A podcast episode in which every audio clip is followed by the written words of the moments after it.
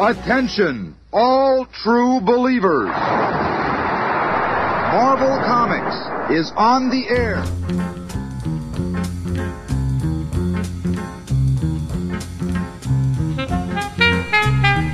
Hi, welcome to episode 634 of the Fantastic Forecast. I'm Dave Elliott, and I have to make a confession. I'm a Russian bot. Here's a long game. You see, Russia spent billions of dollars on knockoff Fantastic Four merchandise, and they have me doing this podcast in the hopes of promoting the Fantastic Four and making them the most popular characters in the world, in the hopes that Americans would spend all their money on this crap FF merchandise, making Russia super rich and bankrupting the United States of America. Needless to say, it hasn't worked out as planned. Russia is the one that has gone bankrupt creating all the FF merchandise, and they've had to resort to alternate means to get back at America. Yeah, it's all my fault. In every episode of the Fantastic Forecast, I'll be talking about a different issue of the Fantastic Four, starting with issue 1 and going all the way to issue 645. Today is Fantastic Four 644, released on March 11th, 2015. Back in Blue, Part 4, by James Robinson and Leonard Kirk, the beginnings of which we shall witness in half a moment.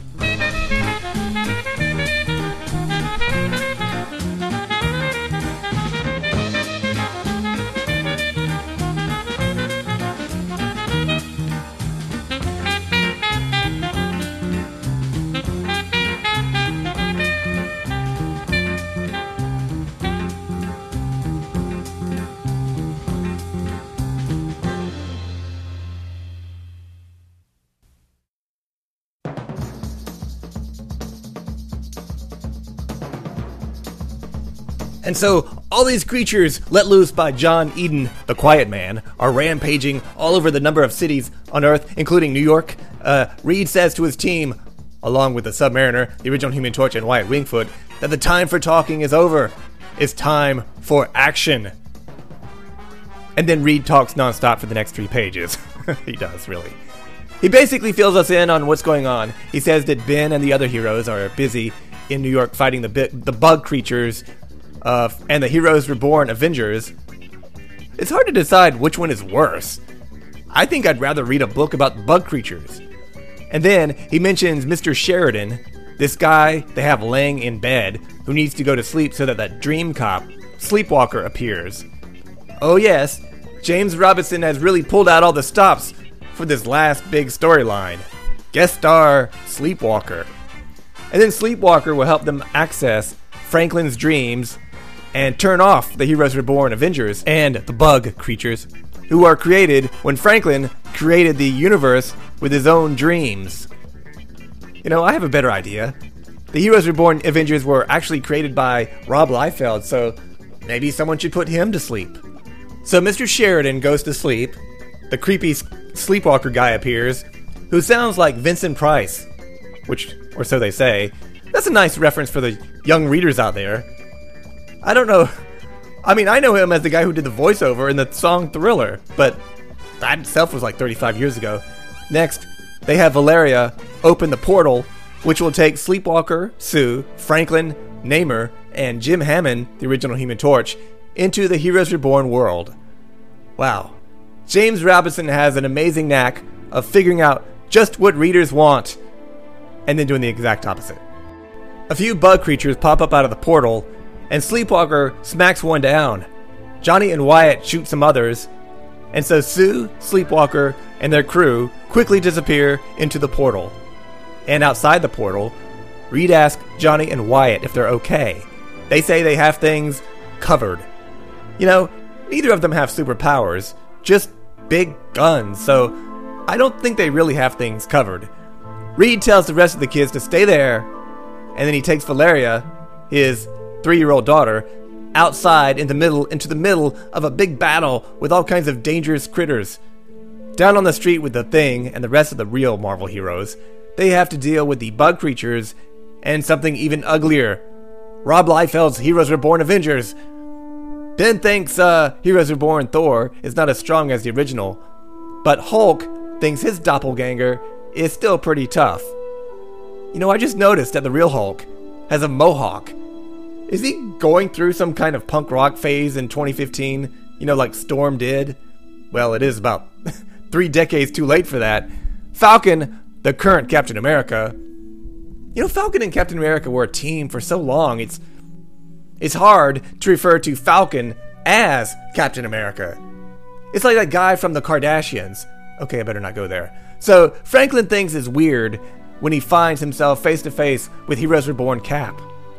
I love how Rob Liefeld replaced replaced the A on his head with a kind of an ugly eagle because you know Jack Kirby got it all wrong.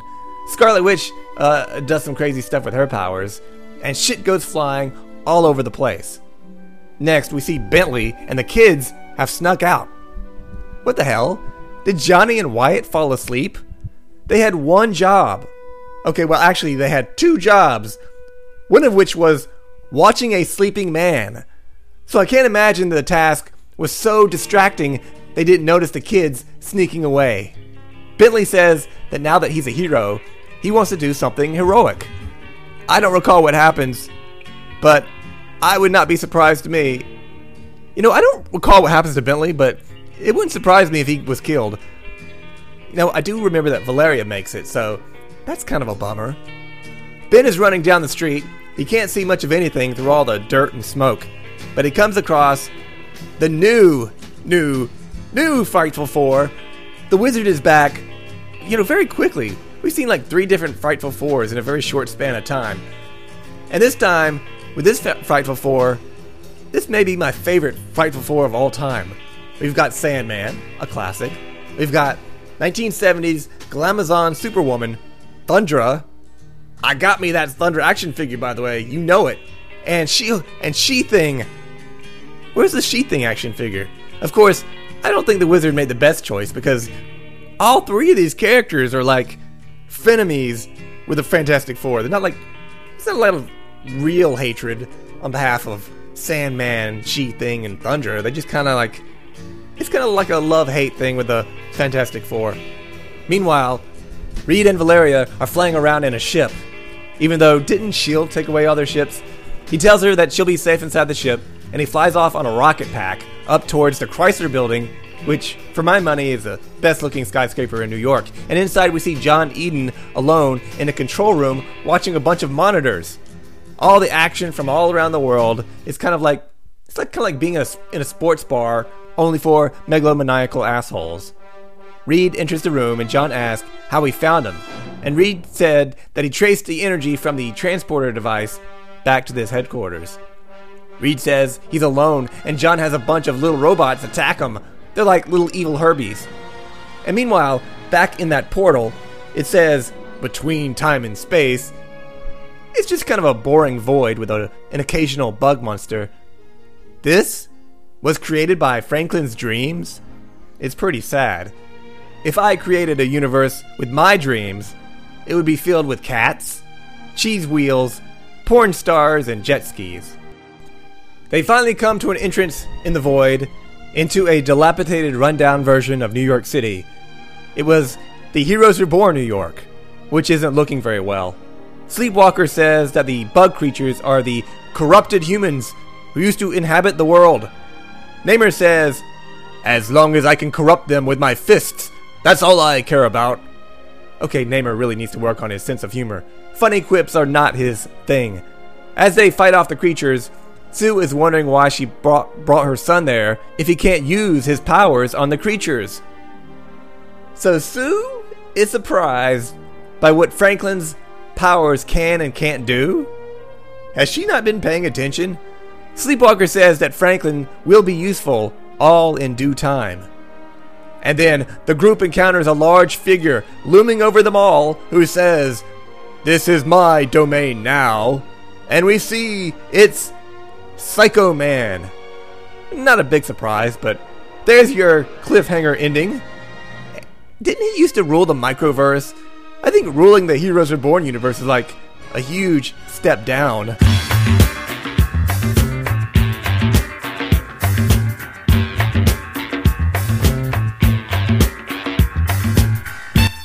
Coming in the next issue, will Reed and Valeria solve the Quiet Man's devious calculations? I'm actually reading most of this from the actual comic. Uh, let me guess. Yes, they will. Are Johnny's powers extinguished for good? Most likely not. Can the Fantastic Four remain a family? That's a stupid question. Other than Ben, like, they're like literally are a family. Sue and Johnny will always be brother and sister. Reed and Sue will always be the parents of Franklin. And Valeria, too, I guess. Will Moon Knight finally make an appearance in the Fantastic Four? Don't hold your breath. Find out in the next Fantastic Forecast. And with that, I've got one more issue to go. Next time, the final, last episode, the oversized final episode covering the 60 page final issue of the Fantastic Four. And since the FF and Doctor Doom are an important part of the third Secret Wars miniseries, I'll be doing that as well. So it might be a couple of weeks before that final episode comes down the pike. If you have any questions about the Fantastic Four, about this podcast, or if you need relationship advice, you can email me at podcastff at gmail.com. You can download other episodes of iTunes or find them all at www.podcastff.podbean.com. So long, kids. This podcast is over. Sleepless nights at the chateau, visualize it. I'll give it something to do.